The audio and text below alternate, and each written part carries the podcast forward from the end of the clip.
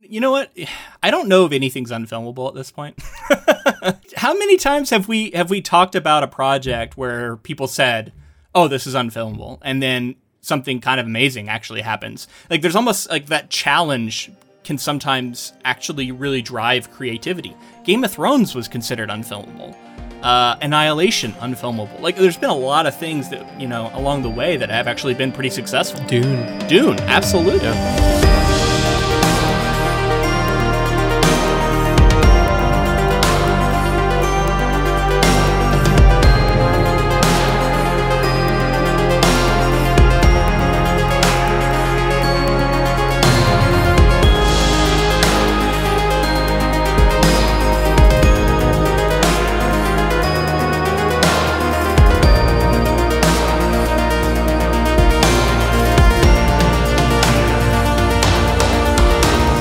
Welcome, friends, to episode two hundred thirty-seven of the Ink to Film podcast, where we read the book and then see the movie. I'm filmmaker James Bailey. And I'm writer Luke Elliott. And this week we discuss episodes one through five of Alan Heinberg's twenty twenty-two series, The Sandman.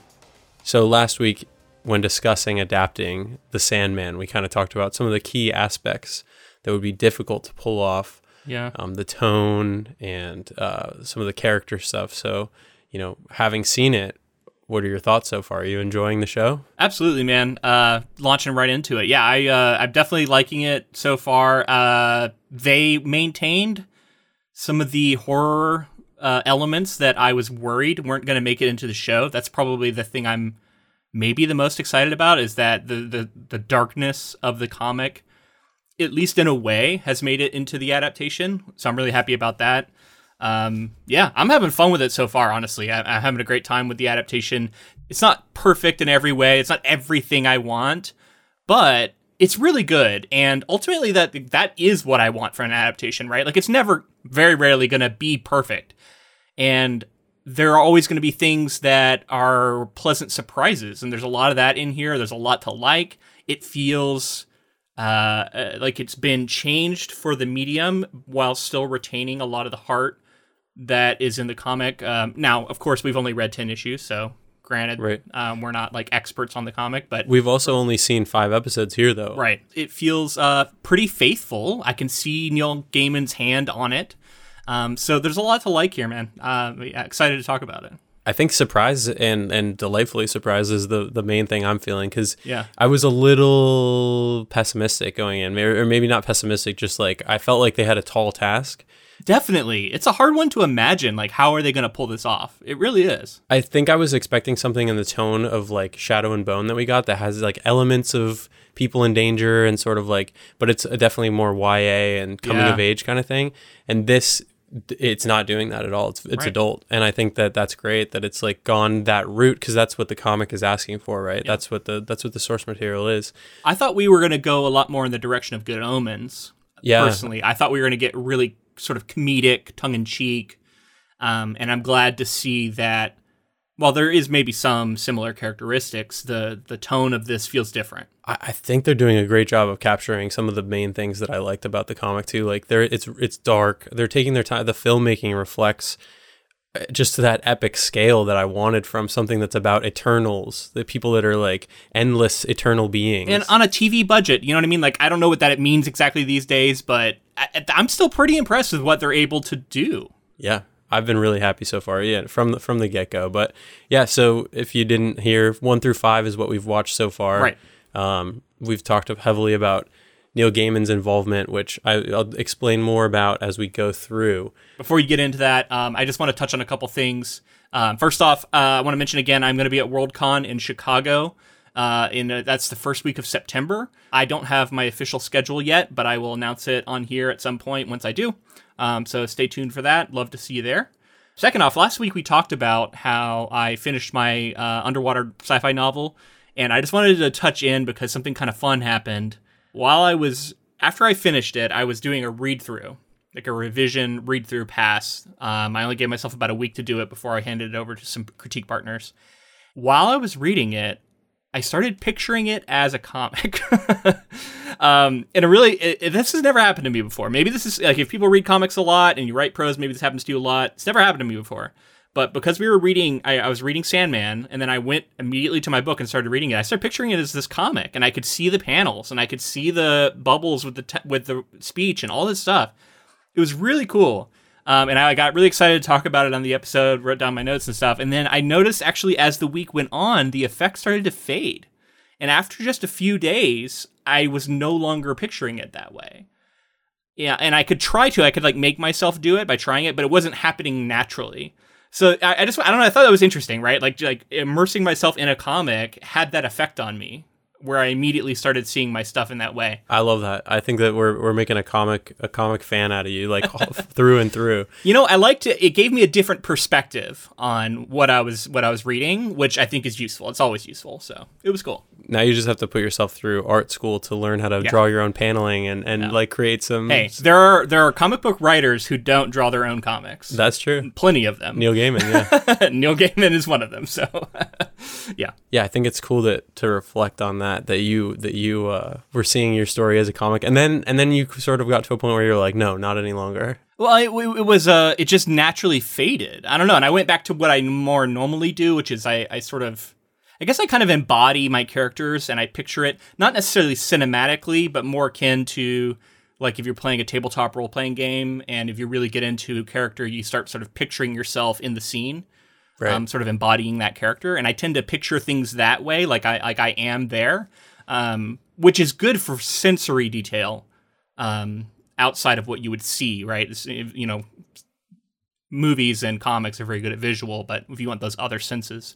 Um, sometimes you got to go beyond that. But um, yeah, just naturally I started shifting back to my more baseline, I think, and then away from the comic thing. But I just thought that was a fun little little weird thing that happened. Uh, and we're going to be reading the comic again here coming up. So maybe it'll come back. I- I'll be curious to see. When writing like your your P O Vs, putting yourself in maybe a different P O V, like so rather than t- I-, I think that I would approach it as from a third person perspective, and like you said, to get into that first person gives you more of that sensory sort of point of view, and and that's interesting. I was going to ask, like, do you jump back and forth like when you're writing? Do you ever like think like, oh, I need to think of this from like a bird's eye view or like yeah a- I, I I mean you're you are omniscient in this situation, so you you can move in and out, but if you're writing a limited perspective, I think it actually does help to try and ground yourself in the character you're in. Otherwise, you'll start accidentally describing things that they can't perceive. In your mind's eye, first person point of view from the character, like sort of like Skyrim, like hands in front of you kind of thing. No, it's different. It's um, it's more like uh, in a video game. If you want to use a video game comparison, it's more like that close third person where you're like looking over the shoulder. Okay, that's sometimes yeah. how I feel, um, especially if I'm not writing in first person. But it, it is very close. It's like I can like kind of roll the mouse button and move into their head. You know what I mean? Yeah. So I can jump into the thoughts. Um, yeah, I don't know if that's interesting cool. to anybody else, but that that's the way I do it at least. I don't know how many other writers would think of it that way. Yeah, I think that's cool. It's cool to note. Okay, so yeah, well, jumping back into sa- the Sandman yeah. here. Let me just say, man, I'm in a good mood. I'm in a good mood about this show. I'm in a good mood about the F B I. I'm in a good yeah. mood about the fucking yeah, right. uh, some bills getting passed. Finally, they're going to address climate change. It's not often I feel good about the F B I in general. It's really not. It's really not. Um, th- this has been a fun week, man. I got my book done, like quote unquote done. Like I'm excited, and I was really hoping that this adaptation was going to let me down, and it hasn't. So yeah. um, I'm pumped. Yeah, I'm so, I just, I still can't believe, like, how much I've enjoyed what we've watched so far. Not perfect, like you said, but damn is it, like, it's a lot of fun. And it's, you know, one of the most exciting shows that that's come out that we've covered for the podcast, I feel like, in a little while, right? Yeah, probably going back to, like, uh, Station Eleven, which was also really good. Yeah, yeah, yeah definitely. So, um, the series was developed by Gaiman. David S. Goyer, who you might know, uh, wrote the screenplay for Batman Begins and then worked on the story. He was part of the story creation for The Dark Knight and uh, The Dark Knight Rises. And he's also worked on a lot of other uh, superhero projects. Uh, he wrote uh, the Blade trilogy.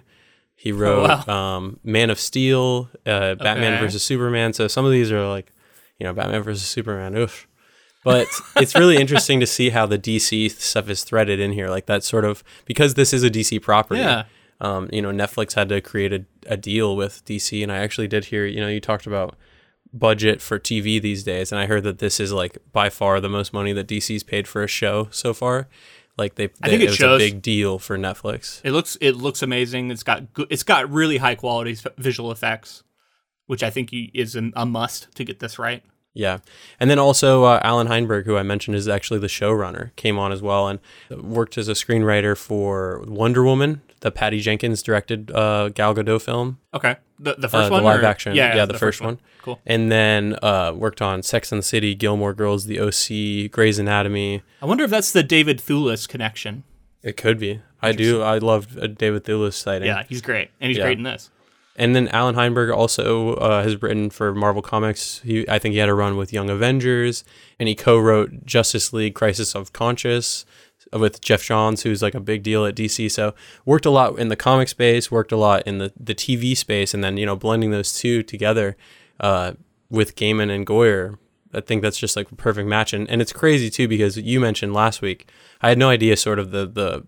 rocky history, but trying to get this adapted has been a process. It's been a thing. Yeah, I was seeing some of that, but I didn't want to dive too deep into it because I wanted to be able to touch on it this week. Right. Um, so yeah, I'm definitely interested, but like it seems like he got some people on board who are comic people who've done the adaptation process for other properties, are willing to work with him and capture what made the comic so iconic, which is what you got to do, right? Like you It would have been such a disaster to try and take this legendary graphic novel series, legendary comic series, and transform it into a two-hour, you know, slasher movie or something. Which I think I read that one of the adaptation, uh, one of the suggested adaptations, turned it into this like weird horror movie where like Sandman was a bad guy. Or He's a villain, yeah, a villain. Uh, and- we'll, we'll definitely get into some of that stuff, but yeah, you can tell that that he sort of waited for the right time. It was going to be a film for a long time. Well, I think Gaiman said like he he would rather it never be adapted than see it adapted to the wrong way, which is, you know, I gotta give him credit for standing by his guns with that. But I think this is the right time for it to be made.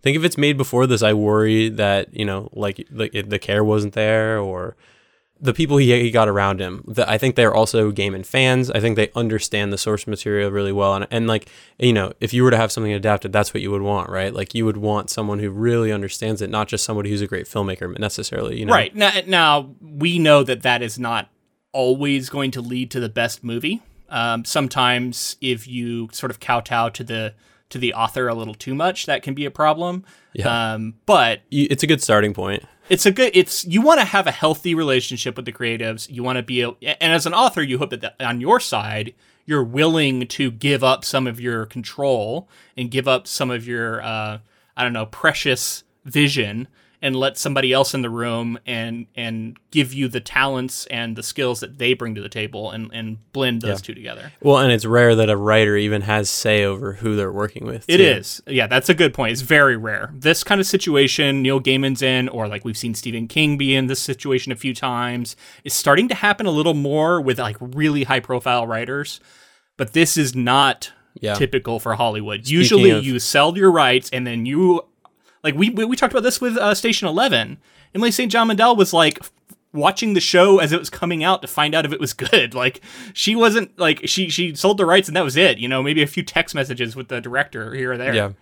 Uh, speaking of high-profile writers, uh, I've been hearing a lot of buzz. There's going to be some big announcements, I think, coming out of the Sanderson camp here soon in yeah, terms of adaptations. And, like, it seems like he has creative control over some of this stuff. Like, I yeah. think he's going to have a big as big a hand as maybe a Gaiman does in, in here. Yeah, and we'll see if that's a good thing, you know? Let's see, yeah. Well, I'm excited either way, you know? I think that'd be fun to, to check out. Yeah, and ultimately, I like seeing authors have that sort of power uh, in this situation, because then if it's a bad... I mean, if it's really bad, it'll it'll unfortunately reflect on authors in general, and then studios will be more hesitant to let them have that sort of yeah. control, but it is, it does feel like if it's going to die, I'd rather it die because the author went for their vision and and wasn't able to quite achieve it. I think most of the time, like, they understand what the audience is responding well to, and, you know, they can kind of... But do they understand the medium, right? Like, That's I feel true. like I'm the filmmaker talking right now, but, like, do, like, authors sometimes, like, yeah, they might understand their books through and through, but they don't always understand what makes a good movie or what makes a good show. That's true. Yeah, yeah. very true. I, I saw a TikTok that I have to mention. I think I sent it to you. I don't know if you've seen it yet, but uh, Gaiman and, and George R. R. Martin were chatting. Have you seen this yet? No, I have not. So Gaiman and George R. R. Martin were chatting, and this goes back to the days of George R. R. Martin being a an editor. and Sandman came across his desk and he said no to it. and and uh, apparently Gaiman always gives him shit, and he's like, I owe Sandman to you, the fact that it's in the in the form that it is. And and so, you know, uh, George R. R. Martin kind of said, he's like, you know, it wasn't my finest moment as an editor, but like, you know, it has ended up where it is today. So there I it love is. Stories like that, man. Yeah. I mean, on one hand, it's like, it's scary, but on the other hand, it's it's cool to know that it eventually found the audience. Right. So getting into this uh, development situation, attempts to adapt The Sandman have gone back to the nineteen nineties. Gaiman was so first... that's shortly after it probably finished its run, or maybe was even still ongoing. Still ongoing, maybe even, yeah, yeah. Seems like it. So Gaiman was first asked about a film adaptation by D C's corporate sibling, Warner Brothers, who are going to play a heavy hand in a lot of this. And there's a lot of Warner Brothers stuff going on right now with this whole Discovery parent company kind of thing, yeah. Yeah. It almost seems like we can't get into that because I don't really understand it all, but... It's crazy. I mean, it's a big thing. It seems like they're... We should talk about it, I think. This is a big film thing, so it's... uh It seems like Discovery is trying to find ways to make Warner Brothers more profitable, and they have found that this ninety million dollars Batgirl film, who tons of people worked on for years and years, um, they decided to pull the plug on it. And, and it's basically sort of done, right? Shelf it. No, it's, yeah, basically done. Like, it was in post, heavily post-production, like, it was very close.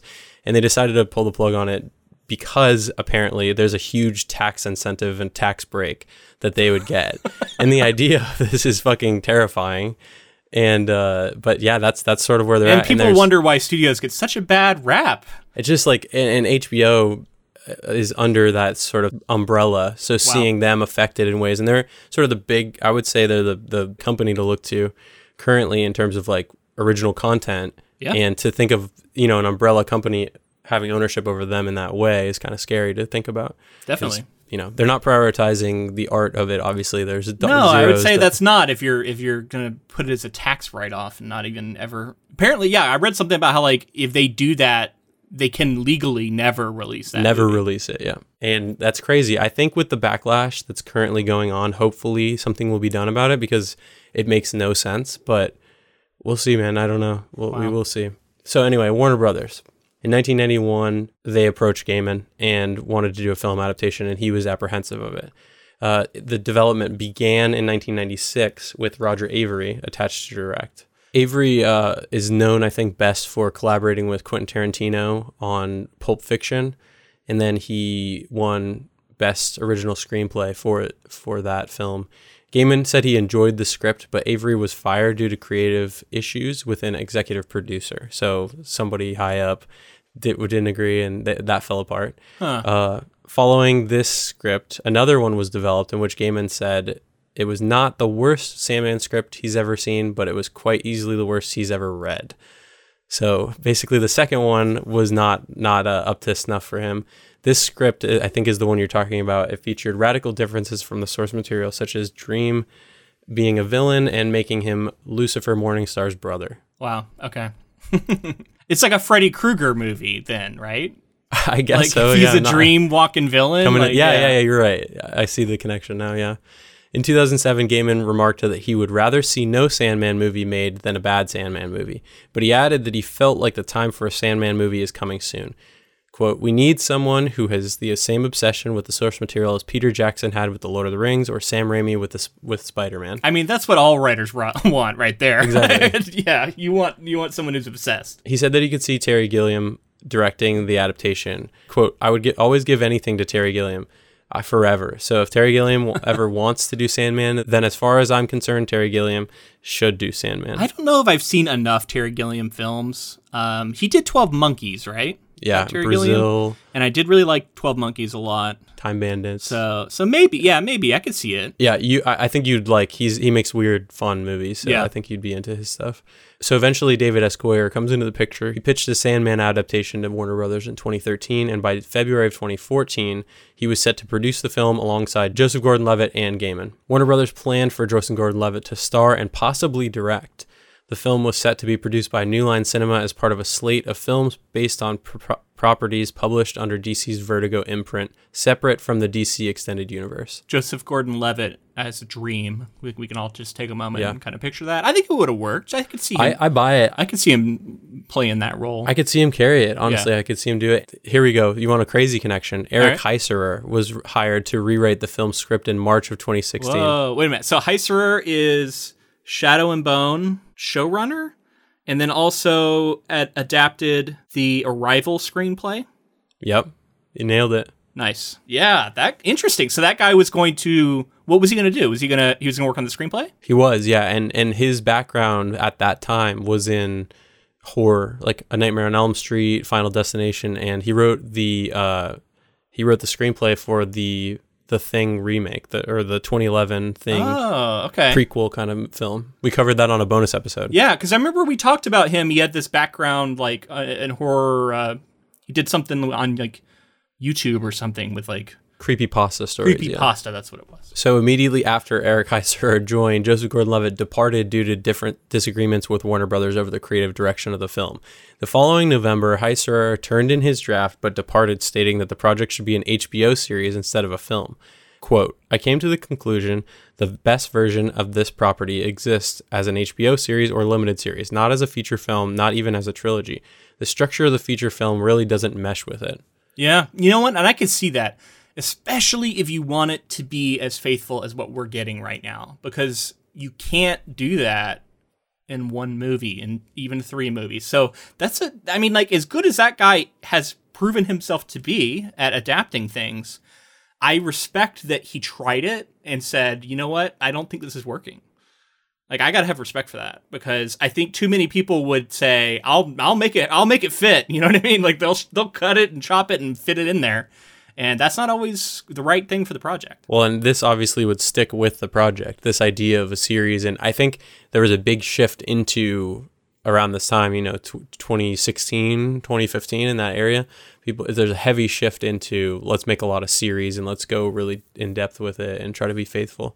Due to the prolonged development period of the film, in twenty ten, D C Entertainment shifted focus onto developing a television adaptation. Film director James Mangold pitched a series concept to H B O while consulting with Gaiman on an unofficial basis, but did not materialize due to a pot- political turf war at W B. Mangold's notable because he would go on to make um, the Logan, the oh, okay. the Wolverine film that was like... I did like Logan a lot. Yeah. yeah. It was reported in September twenty ten that Warner Brothers Television was licensing the rights to produce a T V series, and that Supernatural creator Eric Kripke was their preferred candidate to adapt the saga. You mentioned this last hey, week. Hey, that was another one I saw, because I, I mentioned yeah. that one last week, yeah. Yep, and Gaiman later revealed that he disapproved of Kripke's take, and development on the television adaptation halted because of Goyer's film was progressing smoothly. So they're almost like simultaneously developing this. Oh, wow. The, the show and the film, they're trying to see what's going to work out and end up better. It's interesting because Kripke, like, I like I like Supernatural. He, I think he departed the show after season five or so. I, I might be wrong about that, but I remember liking his run a lot. Um, it's not like my favorite show. There are super fans out there. I think that it's enjoyable, um, but I can see how, and, and I think there's a lot of influence on what he does from something like Sandman. Um, and I can see him saying, like, oh yeah, I can do this, but his style might not be the right fit. Honestly, the more I think about it, I don't know. I don't know. I, I and and maybe that's not giving him enough credit, and, and you know that maybe he can adapt something differently than he made Supernatural. Maybe it's like, I don't want to put it him in a box. It was a C W show. It was a C W show. Yeah, they tend to have that sort of C W vibe. There's certain. I'm sure there's a lot of constraints that he was working under, but um, I don't know. I can also see that it it turning into something akin with Supernatural, and and that's not what you want for Sam. Right. That that Monster of the Week format is is fun, and when you have great characters, it's really cool. But it, you know, it can get really tired, and it can be tough to to keep it going in ways and stuff. But I, then again, I do love having something out there where that's just like an easily accessible genre type show like that. that and there's that some has, great, like there's some yeah. legitimately great storylines. In the, I believe it. Yeah. I think I've seen the first season, and that was and it. And the first season might be the weakest of the first five. So yeah, yeah. So around twenty eighteen, Gaiman was working on the television adaptation of Good Omens, which we're familiar with. Mm-hmm. we we covered earlier in the podcast, if you want to go check that out. Yeah. Listener. Love Good Omens. when Goyer approached him again about a television adaptation of The Sandman. By that point, Goyer had several additional successful screenplays, including the Dark Knight trilogy. So originally approached him before the Dark Knight, went through, had the Dark Knight trilogy, and then now is coming back. Goyer connected Gaiman to screenwriter Alan Heinberg, a fan of Gaiman's work. While Heinberg initially refused his offer to work on the series as he perceived it as unfilmable, Goyer managed to convince him to do do so as he was planning to adapt the comic as a series. Heinberg became the showrunner and executive producer and collaborated with Gaiman, who was also an executive producer while creating the series. You know what? I don't know if anything's unfilmable at this point. How many times have we have we talked about a project where people said, oh, this is unfilmable, and then something kind of amazing actually happens? Like, there's almost like that challenge can sometimes actually really drive creativity. Game of Thrones was considered unfilmable. Uh, Annihilation, unfilmable. Like, there's been a lot of things that, you know, along the way that have actually been pretty successful. Dune. Dune, absolutely. Yeah, I, I agree. I do feel like that that term is sort of just like a becoming a thing where you're like, it's hard. That's a hard one. Yeah, you know? It's hard or it's expensive. It's expensive, yeah. So according to The Hollywood Reporter, Warner Brothers pitched the series to multiple networks, including H B O, which declined to move ahead with it due to its massive budget. Mm-hmm. Now this gets back into the streaming wars of it all. Netflix snapped it up as part of its attempt to obtain big intellectual properties and attract subscribers. So, you know, this this idea of like spending a bunch of money, spending a bunch of money, make something big, make something big. It's great for us, yeah, as long as like the attention is given to them. But I do feel like this this leads to what we saw with like Archive eighty-one, yeah, things and some canceled. Of that kind of stuff. Like, right, like so you you throw a bunch of money. If this, so I, it feels like to me so far, there's good buzz with the Sandman. They've yeah. pulled off something big here, and I, I'm sure there's going to be a season two. I hope so, man. But imagine, but imagine it's like slightly less well received, and this is it. You know, yeah. that's that's the that's the double edged sword of it all. Yeah, I mean that's the risk. You're that's the thing. You're, I mean, you can't get around that, right? Like that's yeah. that's the that's the game. Yeah. So Gaiman said he would be more involved in this than he was with American Gods. Okay. So more involved in The Sandman than he was with American Gods, but less apparently involved than the twenty nineteen adaptation of Good Omens. Okay. Yeah, he was very involved in that. Very involved, yeah. And it felt like, you know, that sort of Gaiman, uh, Douglas Adams style a lot in Good Omens, and I'm not getting quite as much of that here. No, no, no, but that that sort of vibe. I, Terry Pratchett was the one who worked on Good Omens, but right. they were sort of in the same vein as like the comedy of a Douglas Adams. I see. Yes, I agree. I just wanted to make sure, like, people right. didn't think you, you mixed those two up. Right. Thank you. Thank you. I'm sure people would have thought that I did. Yeah. So that sort of comedy, that that's that lean to the tone. Yeah. And I think that there's less of that in this show. Yeah. I almost, agree. almost for the better, I would say. Yeah. Like I, I, you know, I would. I, there's a lot of humor in in the comics so far, but yeah. I'm liking that this is. There's a little tiny, maybe a tiny bit of comedy from like Patton Oswalt's character Matthew. Yeah. But besides that, it's staying pretty pretty dark and and like I like that tone for the show. Agreed. A couple other things to note before we get into the episodes here, just as far as Heinberg and Goyer have said, uh, even though he's not as involved as he was in Good Omens, everything, every change goes through ne- Neil's eyes, go, you know, passes through his desk mm. and he, he gives feedback on it. So the changes that they've made are, you know, of the same uh, story, I would think. Like they, he's he's okaying them. Yeah. And I think for the most Signing part, I feel, he'll, I feel those touches too. And I think, you know, many times you'll hear a project and they're like, so-and-so is the creator is signing off on these things. And that could just mean like, yeah, yeah, yeah, good job. Mm-hmm. But I do feel like Gaiman's like very meticulous and, and like t- paying notes. attention a lot yeah, to yeah. the notes here. Gaiman talked about how the update to ha- include more Matthew is, is uh, in order to sort of cover their bases with the thought bubbles. Instead of having him like give all the narration, he at least has another character he can talk to about it mm-hmm. and sort of get a lot of the details in that way.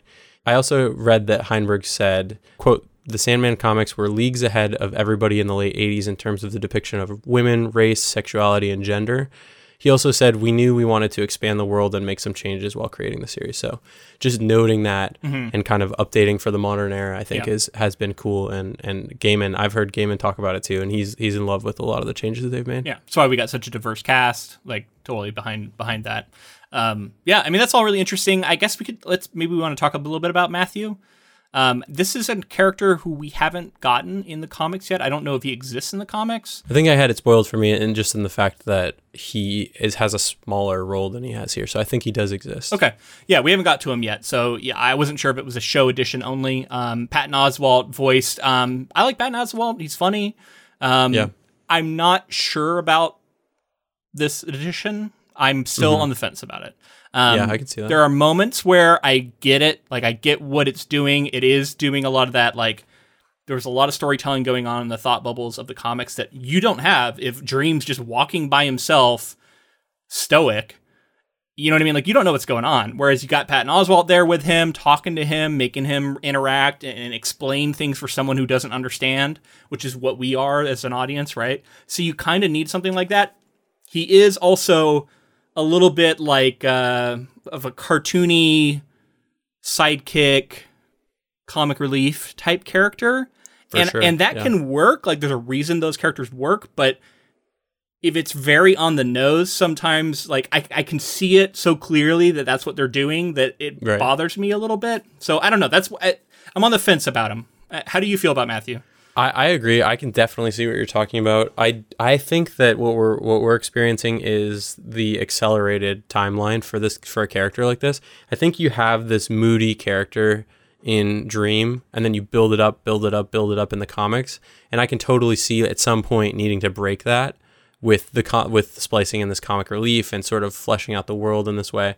Um, and I think that that could, that could work really well. It was just so quick in the show. It was like within two or three episodes. Yeah. We had barely gotten to know Dream yeah. as, as his serious, moody self. Yeah. Right. So I, I can definitely see it kind of being too, too much too soon. Yeah. I don't know. I don't even know if I would say that, but it, it's got, that's its failure. That's its failure state. And I'm a little concerned going forward that we could be sliding in that territory, but I'm withholding judgment a little bit. Yeah, I would say that I think I enjoyed it uh, for what it was, but I do notice that without an addition like that, you could get sort of more of what I've experienced so far with The Sandman, which is like much more dark and moody and, and like, uh, I could, again, I could see this being a factor later, but so far my experience with Sandman has been dark, and this is sort of cutting a lot of comedy in pretty quickly. Um, so changing it almost a little fundamentally, but I did, I like Patton Oswalt's character. Like, I'm for it. Uh, I feel like I can, I can enjoy it. And this isn't maybe fair to say to him, but like, he's got such a no, like, like I know Patton Oswalt so well. And like, I don't know if everybody feels this way, but I just picture him when he's talking as this Raven. And like, uh, I almost want you to bring in a funny person who isn't as famous so that you don't have this problem. I can kind of see it. I, I, I, I like Patton Oswalt to the point that like I want him in as much as I can get him in. Yeah. But I can do I you know if he, he does this a lot. Yeah. You know, there's a lot of Patton Oswalt out there voice We'll see. Acting. We'll see. I'm on the fence, but I'm not yeah. I'm not saying it's bad. All right, so episode one is called Sleep of the Just. While attempting to apprehend a nightmare known as the Corinthian, Morpheus, also known as Dream, is captured in an occult ritual by British aristocrat Roderick Burgess, who was attempting to capture death. Roderick steals Morpheus's totem of power, his helm, a pouch of sand, and a ruby, all of which are eventually taken by Roderick's resentful lover, Ethel Cripps, who is pregnant with Roderick's child. Morpheus's imprisonment causes an epidemic of sleepy sickness, which lasts for one hundred six years. In twenty twenty-one, Roderick's son, Alex, is an old man who continues to keep Morpheus in prison and is cared for by his partner, Paul. After Paul accidentally erases part of the ruins, keeping Morpheus bound, Morpheus reaches into the dream of one of the guards to destroy his cage, allowing him to escape, condemning Alex to an eternal sleep. Dream is captured by the sorcerer Charles Dance, um, T- yes. Tywin Lannister. Um, I, I was happy to see him. I, I like him a lot. He always plays a villain, it feels like. I don't know. I mean, I'm sure he has had a couple roles in his filmography where he wasn't a villain, but damn, it doesn't seem like there's many of them. He's good at it. He's I mean, really he's intimidating. He's he's de- definitely very. He's a presence on screen. He's so a fun. I, I he's a fun it. performance in uh, The Last Action Hero with Arnold Schwarzenegger. Remember nice. that movie? It's been it's been way too long. I don't remember him in that at all. He's the bad guy. I don't remember yeah, him at all. He's good in it. Um, I think that's an adaptation too. We might cover. Yeah, right? I think you're right. Yeah, that's a, that we should have that on our list. Yeah, I, I like him a lot. And and this opening, I, you know, it's it's pretty much right out of the comics. We get introduced to the dreaming earlier. I noticed they they very quickly set up what the dreaming looks like. We get this sort of dream of this professor as he falls asleep in the wagon. and this whole thing before the even opening credits, basically, where we, we get introduced to the concept of the dreaming, um, and and who and who uh, Dream Morpheus is. What do you think of that as a cold open versus what we get in the comic? It's a different approach, right? Like, because in the comic, you're, it's it's very slowly doled out to you. There's this mysterious figure who's been captured. You don't know anything about him. You're in this house. You find out that there's magic, and and things start to like build from there. I think that's a more patient approach. That's an approach I tend to like. That's not always what you get in film and in T V, where they're worried about hooking audiences from the jumps, and they want to show you big flashy effects, and they want to get you bought in on some sort of extraordinary concept from the jump. Um, I don't know. How, how do you feel about those two different approaches? Because I do feel like you see that a lot, right? Like you see one or the other. Yeah, I, I think that the slowly doled out with the mystery of the character as an introduction works really well. I also think that there's they're being conscious of the fact that people know the story. There, some, there's like a good portion of the audience that know the story, and they just want to like rip the Band-Aid off and get it started, and then know who's in the cage, and, and you know, like uh, have, I, I don't know, there's something to be said for that too, like realizing who this is while they're in the cage and how dangerous that could be for the people who are outside of it. And then just like, you know, the gut punch of one hundred years going by while they have this guy captured, and how, how brutal that is for anyone to go through. We also get the Corinthian from the mm-hmm. beginning, which is a character we just got introduced to, I think, when we finished up our, our last issue. Um, right. He's from the beginning. He seems like he's going to be a much bigger player, at least in this first season. Um, and yeah, so we see him doing his stuff. We learn more about the Burgess family and uh, the son. Uh, there's this whole uh, story that plays out with him that actually culminates in him shooting this raven, which wasn't in the comic, um, this named raven. Now, my wife was watching with me, and literally the raven lands on the thing and starts tapping, and he looks up at it, and she goes, "If something happens to this raven, I'm done." And when she finished saying the word "I'm done," it exploded. And was she done? I, I, no, she's not done. But I, okay, I yeah. started laughing, and, and I had to just pause it and be like, "That was the timing was just so perfect. It was like you couldn't plan it better. The thing just exploded. I didn't know it was going to happen. I think she assumed I knew, but I was like, no, this isn't in the comics, so I didn't know that was going to happen." And It was it was pretty comical in a dark way. Um, yeah, I thought all of this stuff sort of playing up the Burgesses and, and like showing their family dynamic actually pays dividends throughout the episodes we've seen, in that I understand the connections and the characters a little better than I even did in the comics. Um, you know, John, uh, who becomes Doctor Destiny later on, being the son of Ethel, who was with Burgess. Like, some of that stuff I kind of knew there was connections there, but like, I don't know, that shifted aside because it didn't feel super important. Whereas now I'm like, oh, that's what, how the, all these characters connect. And it, it became more clear to me. Maybe that was clear to everybody else. But for me, honestly, I wasn't like super solid. If there had been a quiz, I would have got some of that family tree messed up, you know? I didn't know how to feel about making the son of Burgess a sympathetic character. Yeah. Uh, but he was very sympathetic. Oh, and then my wife absolutely hated him. So that's interesting that you found him sympathetic. No, she hated him. From the jump, she thought he was like the worst. Even before he shot the bird. Uh, yeah, a little bit. I think it was, it, okay. it, I don't know. I, I mean, she, I'm not her. So, but like, I, I just remember she kept being like, this guy's terrible. This guy's terrible. I hate him. And then I think shooting the bird also definitely sold him being terrible. Yeah. But, uh, yeah, I mean, he, he, they made him sympathetic in some ways, but also like he's pathetic in a lot of other ways too. For sure, yeah. He anyway, I, the, like the building out of a character, because I thought in the comic it co- sort of just jumps ahead and he's old. We we see him and he's like, you know, has a conversation or so. Also, like there is a naked man in this orb in the floor, and like what this gay person is responding to from childhood growing all the way up in that, and and like I just thought like there was like kind of even a connection there, like a little bit, like the reaching out and some of that stuff, and and like almost like making. making dreams seem desirable early on mm. is what I would say too. You know what I mean? And yeah. to everyone, to, to all people, you know, I, I found to be interesting because I, we, we found in the first few issues, like I said, he's kind of drawn in the comic. He's drawn in a strange way. He's very gaunt and like his head is elongated and, and like his hair is crazy because he's been captured for like eighty years or whatever. And, and he's, that's like his body sort of like, just changing. I mean, I will say Tom Sturridge looked fucking skinny in these scenes. He looked like he had not eaten in a month, so Um, he definitely he definitely pulled that off. I mean, uh, so I guess this opens up just in general thoughts on Dream, thoughts on uh, Tom Sturridge playing Dream. This is an incredibly difficult role, I think, because what makes Sandman so cool in the comics is his otherworldliness, his the fact that he isn't endless and he is not a human. And the comic does a lot of fun things to remind us of that, where it's like you talk about where like his his uh, face will change, his eyes will change, his cloak will change, the way he's drawn will shift, and you kind of get the sense that he's not completely bound to his body. Well, he's also so tied to dreams and dreamlike right. behavior. Yeah. But when you cast a human being to play that character, yeah. like in many ways, it's going to humanize Dream and make Dream seem just like a man, even though he's not. That's the that's the risk, right? Is you're, you're going to make Dream seem too much like a man.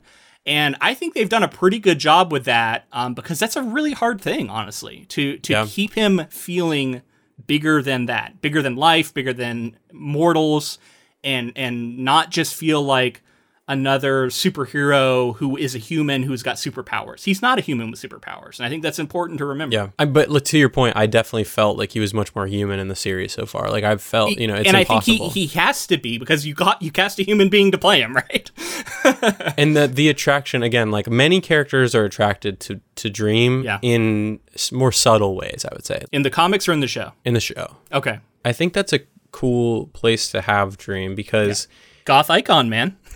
he, yeah, that in addition to the fact that he's also a like an embodiment of dreams and what yeah. people, you know, he's not desire. So we we don't know about that endless very much yet. Right. But he but he is a, a dream and dreamy and the idea, you know, something. I think he's, you know, and there's something to be said about maybe this is going to reveal something about me and my dreams, but like to yeah. me, like. Is this awakening something in me right here now? Here we go. Here we go. Uh, to me, there's something different between like desire and dream, like dream desire, because like often dream desire is like sort of you can't fulfill it. Like, I don't right. know. It's like unattainable. And, and yeah, so like the fact that he is desirable yet somehow unattainable actually kind of makes sense for a dream. Yeah. And again, you know, Constantine or Constantine, we get a version Constantine, of. yeah. I, I'd never heard that pronunciation before, but maybe that's like a British, the British way of doing it. I'm sure it, it is, yeah. We get, a, we get a, a, a, there's definitely an attraction there as well. Um, yeah. Well, we're not there yet. I have a lot to say about Constantine. So we heard the name of Unity uh, as like, and so they, we saw see these snapshots of people who've fallen into this slumber because Dream has been captured. Yeah. Um, do you think we'll come back around to Unity? Absolutely. I yeah. think we will. Yeah, I think so too. I like to see that we got him reaching into the, the sand. Yeah. We saw him use that to get out with the guards. I think one of them was read a Stephen King book. I saw Stephen King. I couldn't tell if it yeah, was it or I not. I couldn't tell which book it was, but I think they were, which is just a cool little connection to that thing I noticed in the comics. Um, so much fun stuff. One of the one of the moments from this opening episodes I wanted to highlight was, and, and this was my favorite, like, okay, they're going to do Sandman right, was when um, Alex, I think it is, comes into the room and he's sitting in the in the chair and his eyes are lighting up and his face is darkened and the roof is coming off and he looks fucking scary and he looks cool. And I was like, okay, this looks good. Yeah, I totally agree. I was so taken with that stuff and they, they pulled it off. I love that they kept his face in shadow for as long as they did. The glimmer in the eye, they did really well with that. And to get that much light in someone's eye like that, the lights has to be really intense. Like, and it just looked so good and so cool. And I was like, man, are we going to like maintain this for the whole series? And we'll see. I don't think we will.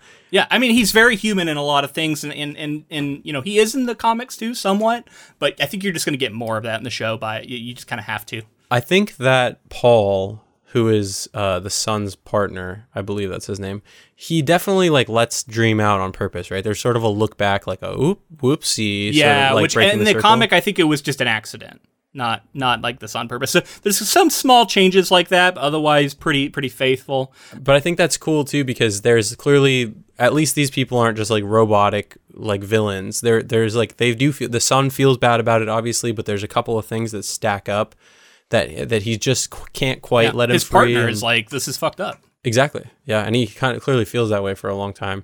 Uh, yeah, I think they really did a good job of pulling this first episode off, and, and it sells a lot, especially because most of it can't be from from Dream's point of view. And honestly, like the more I was thinking about it, like it's kind of a tough pilot. It's kind of a tough thing to like really get you hooked. And I wouldn't be surprised if people who have not read the comics take a few episodes to actually get on board with the show. Like, they might be like, oh, this is pretty cool, but, like, not actually invested in care, because, truthfully, Dream is a little bit hard to, like, connect with. He's so mysterious and so otherworldly and inhuman. There's a lot of big magic going on, which to some people is a turnoff. Um, it can take a minute, and, like, I could see, to me, episode three was where I thought average viewers are really going to start to connect. Um, so we can we can um, talk about that when we get there. One more thing I wanted to talk about with Tom Sturridge before we leave behind his performance. I mean, I'm sure we'll touch back in on it. I love the his voice. I actually think it doesn't feel like it fits him. Like, I'm like, how is this coming out of this no, human being? I I, th- I feel like it might be doctored in some way. Like, it might be. I don't know, man. Yeah. He kills that voice though. I, I was blown yeah. away when I first it's like, heard it's it. It's like a Batman voice, but without being in Batman mode. He just has this deep voice. It's unreal. I'm like, yeah, it's like, are they they bringing in someone else to do this voice? But I think it's him, and it sounds great. I think it's just maybe made a little deeper in post or something. I, whatever microphone he's using, I gotta get me one of those. Right. I'll tell you that. It's so good. It's so much like next time you guys come on, I sound like that. A lot of depth to the audio there, right? The like dreaming. Like, I don't even know. I also want to say that the helmet looks better than I thought that they could pull off. Helmet looks good. It looks good when he's wearing it. It looks cool, man. And he's so fucking tiny. I don't know. There's something about that that that makes him seem almost inhuman when he's because he's so thin. Yeah. So I think we should jump into this next episode since we're talking about Dream and, and him interacting with people. So imperfect hosts. Morpheus returns to the dreaming, his kingdom and the source of dreams. There he finds his palace in ruins due to his prolonged absence. Morpheus visits Cain and Abel, a pair of dysfunctional brothers, to retrieve their pet gargoyle Gregory, which will restore his power enough to summon the fates. Morpheus successfully summons the Fate Mothers, who inform him of the whereabouts of his equipment. The pouch of sand is in the possession of exorcist Joanna Constantine. His helm is in the hands of a demon in hell, and the ruby used by Ethel's son, John Dee. Morpheus sets off on his quest to retrieve his items with assistance from his advisor, Matthew the Raven. Back in the dreaming, Morpheus sends a baby gargoyle to Cain and Abel to replace their previous companion. Yeah. Okay. So we meet Gregory the gargoyle here. Mm-hmm. We meet Cain and Abel, a dysfunctional set of brothers. Yeah.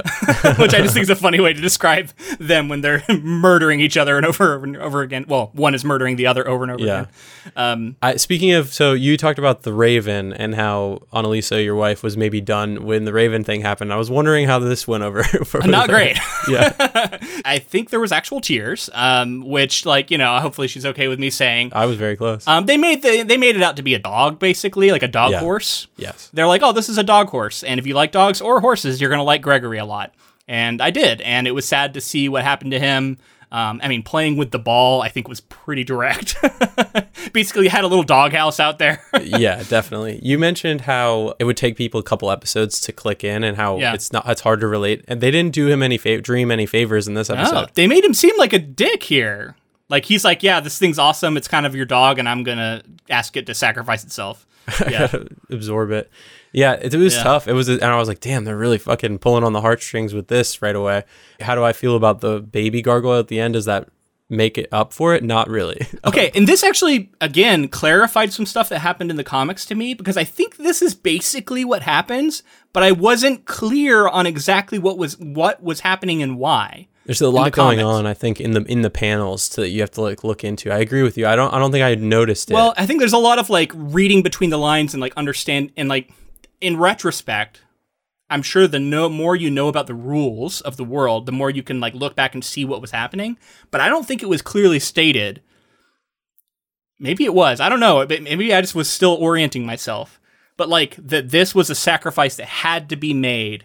And, uh, you know what I mean? Like, and, and this was something he was asking from them. And there was just some stuff that, like, I wasn't as clear on in the comics. And, and you know, kudos to the show to making that, for, for taking that and making it make sense, making us understand the stakes of it and care about it. I mean, like you said, it was a tearjerker, like, right away, this Gregory character. And then, you know, like I said, I don't think that the baby gargoyle necessarily makes up for it, but...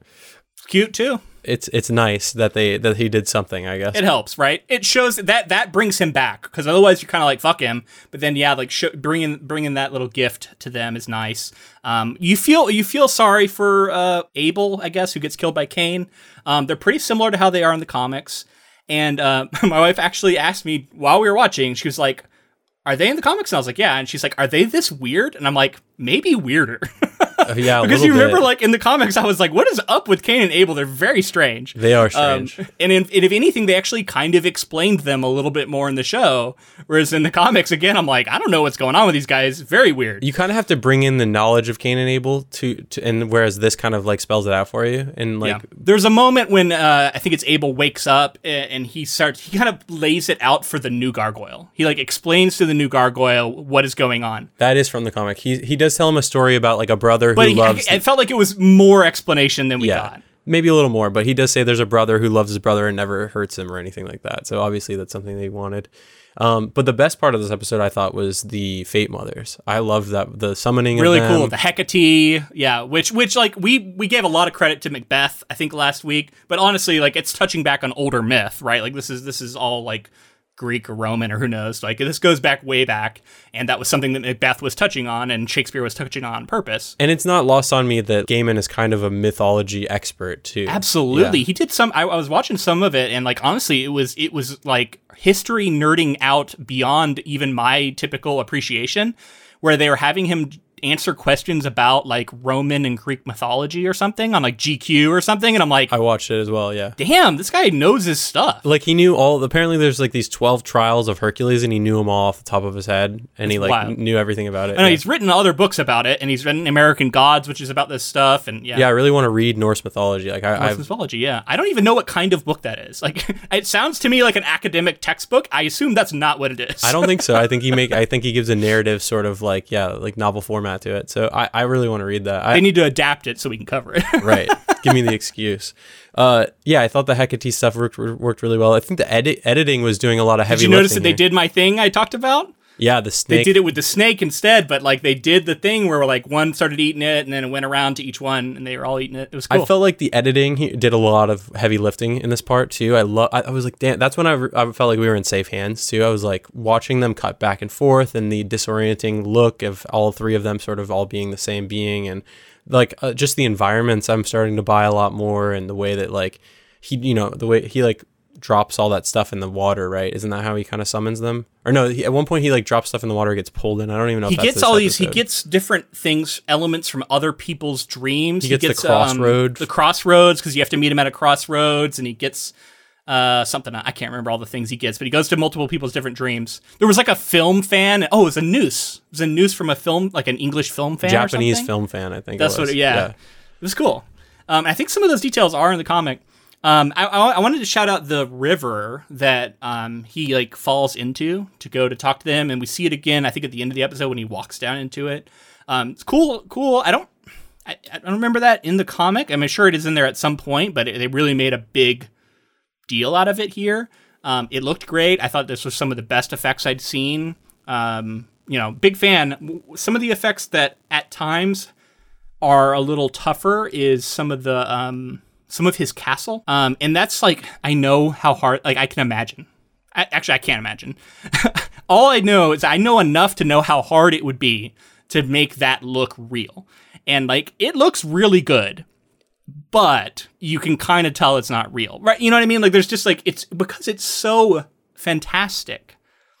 It, the design is so otherworldly. It's really hard to sell that. And yet it is still a building. So like we know what buildings look like. So it's really hard. Like when they're in this building, and I don't know, to me, it always kind of looks like, and the decision making just comes down to like how much of the money of the budget do you want to put into actually making and this? It's not a, it's not a problem. It's not it's a just, huge yeah. part of any of the, you know, it's, it's like a thing that needs to yeah. be there, but it's not like the biggest plot point. And I don't care. Like ultimately, if I, if, if everything else is good, I don't care about that. And everything else is good enough to where I don't care. I think it's good enough to where you can, there, if you suspend disbelief and you're enjoying exactly. the show, it doesn't matter for sure. Yeah. If you're not looking at it, you're not picking at it, you're fine. That's what people are going for too. But I did think that the interior, uh, some of the rooms look awesome. Like some of the sets that they built, whatever that is, I thought that they, they it looks really cool, especially where it's like sort of like a throne room and everything's like yeah, shattered in up there. Up close to the throne is yeah. always cool. Which, by the way, we didn't talk about Lucien. Lucien has been changed here. Uh, I, I like this version of the character. Uh, the role has been sort of clarified to me. For some reason, I find this version more trustworthy than Lucien in the in the book. Maybe I should trust Lucien in the book more. I don't know, but for whatever reason, I'm like, I was like, what is up with this character? Seems like sort of your Alfred Pennyworth sort of character for sure that we can trust. I, I feel like yeah. I trust both, but yeah, yeah. Uh, I like this version for sure. So episode three is called Dream a Little Dream of Me. Morpheus tracks down Constantine, asking for the return of his pouch. However, Constantine remembers that she left it at her ex-girlfriend's apartment. They team up to track down the girlfriend whose home has been warped by the abuse of the powder. Constantine exercises to cure the girlfriend of her addiction, but is left distraught when Morpheus is reluctant to help her pass. Seeing Constantine's guilt, Morpheus finally agrees to put her ex-girlfriend to rest before departing. Meanwhile, Ethel, whose life has been prolonged by a protection amulet, travels to an institution in Buffalo, New York, to visit John, who has a dark obsession with Morpheus's ruby. She passes the protection amulet to John, immediately ages and dies. John then uses the amulet's power to escape the institution. I think this is the episode that's going to get people bought into this show. Um, multiple reasons. We did see a flash of Joanna Constantine. Constantine. Uh, we see a flash of... Um, Uh, Lupin uh, from Harry Potter of uh, uh, uh, David, David Thewlis, yeah, John D. Uh, as John here. Um, so we see these characters that are coming up and are going to be important, but this is the episode where we really get them. Yeah. I absolutely love this version of Constantine. Constantine. I think she's great. I mean, I, I hope you like her too, but uh, Jenna Coleman is is apparently the actor. I didn't know her. She's been in Doctor Who, apparently, for a long time. I'm very familiar with Jenna Coleman because of that reason. No experience with her, and I love her in this role. She's awesome. She's funny, incredibly engaging. I want to watch an entire spinoff series about her. I agree. That was a comment I was going to make for sure. Yeah. She's so good. Like, I, you know, I fell in love. She's great. Yes, she's amazing. Yeah. So Jenna Coleman played one of the companions in Doctor Who, and I, one of my favorite companions too, she, Clara. She plays like a very like integral role to the history, as a lot of them tend to do, um, to the Doctor. And always been a big fan, and so I had no idea she was in the show. So just she just popped up on the screen, and I was like, "Oh my god!" Let's. I was really excited, and uh, yeah, this this was the perfect way to to bridge the gap with like the Constantine connection from the comics. And it seems that they're saying that she's like a, a descendant of some kind of Constantine, some sort of Constantine family. Yeah, right, which totally works for me. And then, like you said, has the characteristics of Constantine that I wanted to see from whoever Dream teamed up with, and just absolutely killed it. She's so engaging, she's funny, she's like witty and cool, and like I she was great. She's great. Um, she's she's talking to a priest in a church and goes, "Jesus fuck." Which just, I love that. That's like, another thing. Like, the, yeah, I love that they, they went there with the, like, like they say fuck a bunch. And like, I, I'm that, you know, that the kind of says, says, hey, this isn't a more adult show. She, just on she the- tells, uh, she tells Dream to get in line, bruv, which yeah, it's funny. Like, uh, it's very, she's very British. It's very good. She's a hot mess, which I, which I love. Um, her home is a mess. Her dreams are a mess. She's great. And they set up the sexual tension between her and Dream, which actually I think works really well. And I hope they explore that further uh, because I think it she's an interesting character that I want to see more of, honestly. You know, I don't think in the comic we're going to get a lot more Constantine. Uh, so, you know, but I think Jenna Coleman's, I hope they bring her back. I hope they bring back Joanna Constantine because I think, like you said, the relationship between the two was really working for me. I was like, damn, this let's explore this more. And I would totally watch a Jenna Coleman, like, spinoff Joanna Constantine. What if it absolutely sign me up creates man. a spinoff? I actually saw somebody online, it's funny enough, say that, like, they want a spinoff show with, like, every speaking character in the show because they're like they felt like they fleshed out all the characters really well and they were really yeah. well realized. I can see that, man. Uh, okay, so Matthew the Raven is also introduced here. I thought it was pretty cool. The idea that he's he he was a, a man who has died. He doesn't know the rules.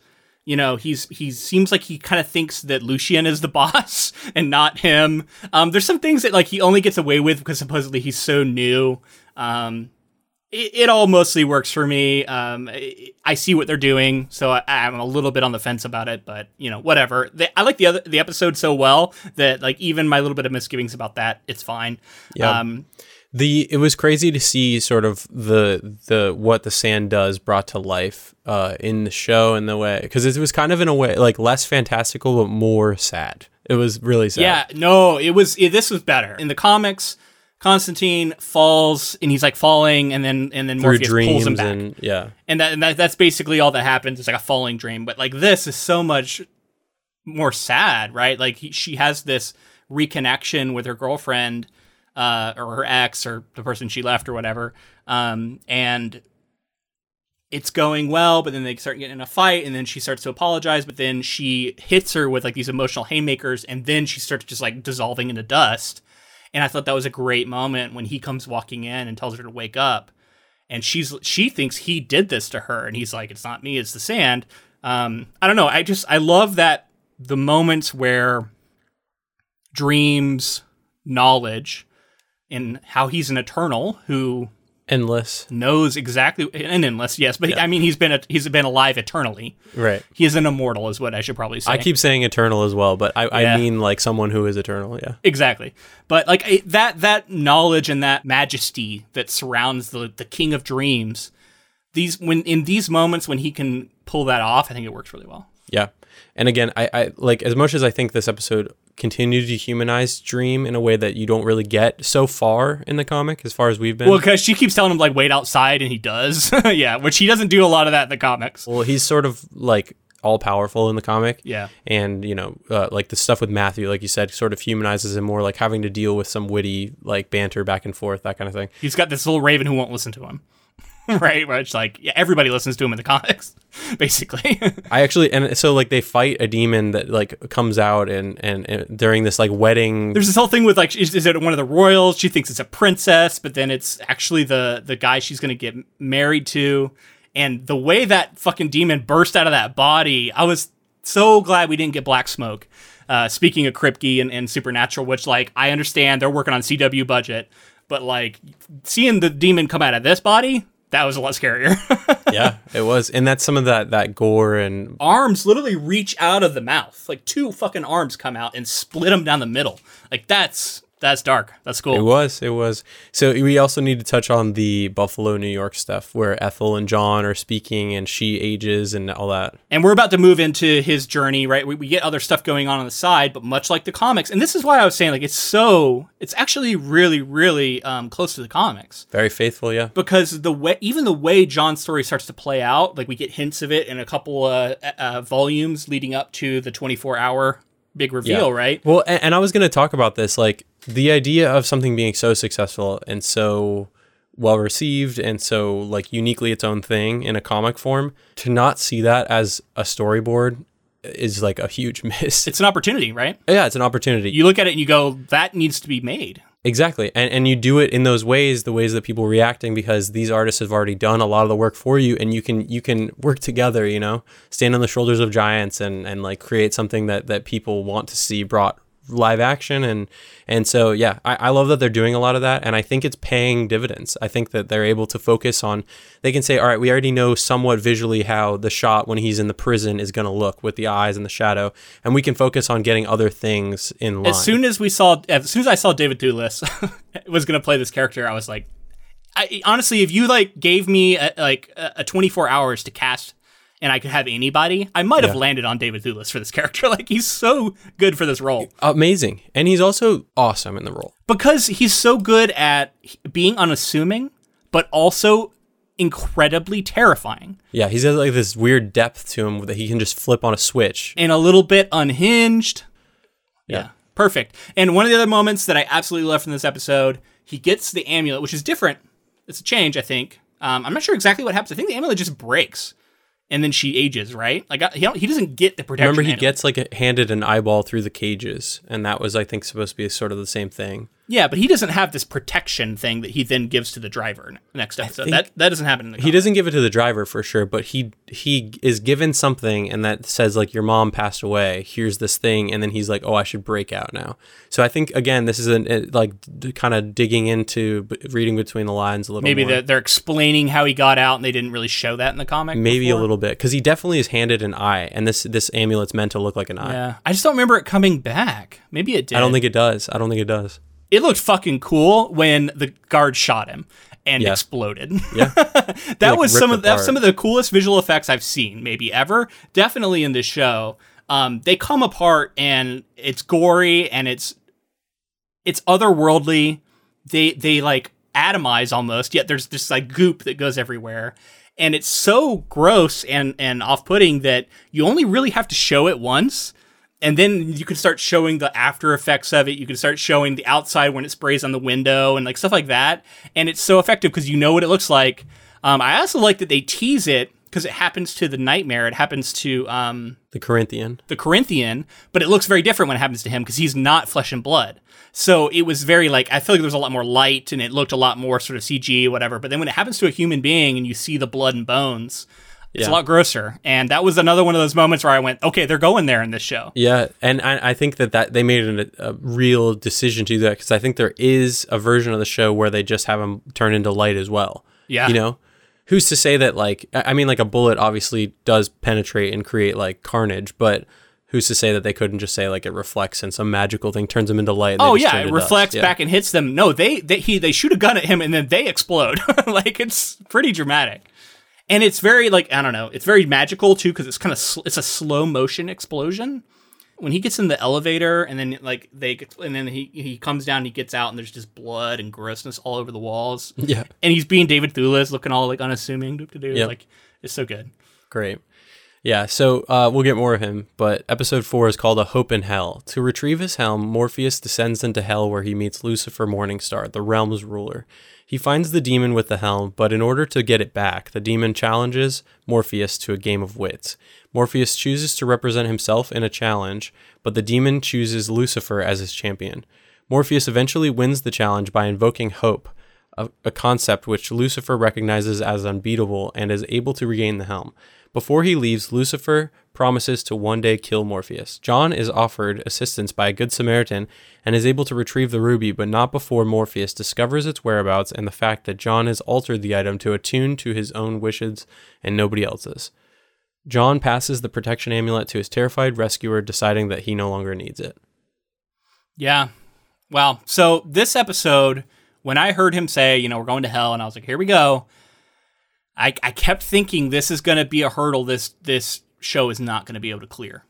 Yeah. Going to hell is going to be tough to sell me. I've seen hell a lot of times. Usually it's underwhelming. I thought this was a good version of hell. The when when they go up to the gates and it looks and you see the bodies, much like we saw in the comic, and then he rings the gong, and when he hits the gong, all the bodies move and it pulls back and you see them all move. I was like, okay, they're going to fucking do it. They're going to pull it off. This is a good version of hell. Yeah, and I think those those set pieces do a lot of good. Rather than showing this like giant expanse of fire and this hellscape or whatever, show the little things that get us in closer, like that gateway or Lucifer's chambers or, you know, the, the forest, the, the climbing up the wall, the forest. Yeah. Yeah. There's all these little moments, a lot of them right out of the comic. Very important. You see twisted bot like there's bodies in the trees. There's bodies inside of Lucifer's chambers. I love that there are just souls everywhere in constant agony, twisted up in the f- in the foundations of these buildings. That's dark. And the demons look good. They're fucking huge and powerful. And he has his little rhyming game even in the in, in, you know, to get in. Um, a lot of that stuff's really cool, and I'm glad it made it into the show. It was a little weird having having this little uh, comic relief character hopping along next to him on the yeah. ground. I don't know why they don't have him like perch on the shoulder more, or like I don't know what it, it something about him hopping around on the ground just looks really weird to me as a bird. But okay, okay, I understand that he explain he's explaining to him what hell is like, who Lucifer is, all this stuff, which is important for us. I get it. Again, I'm just on the fence. Yeah.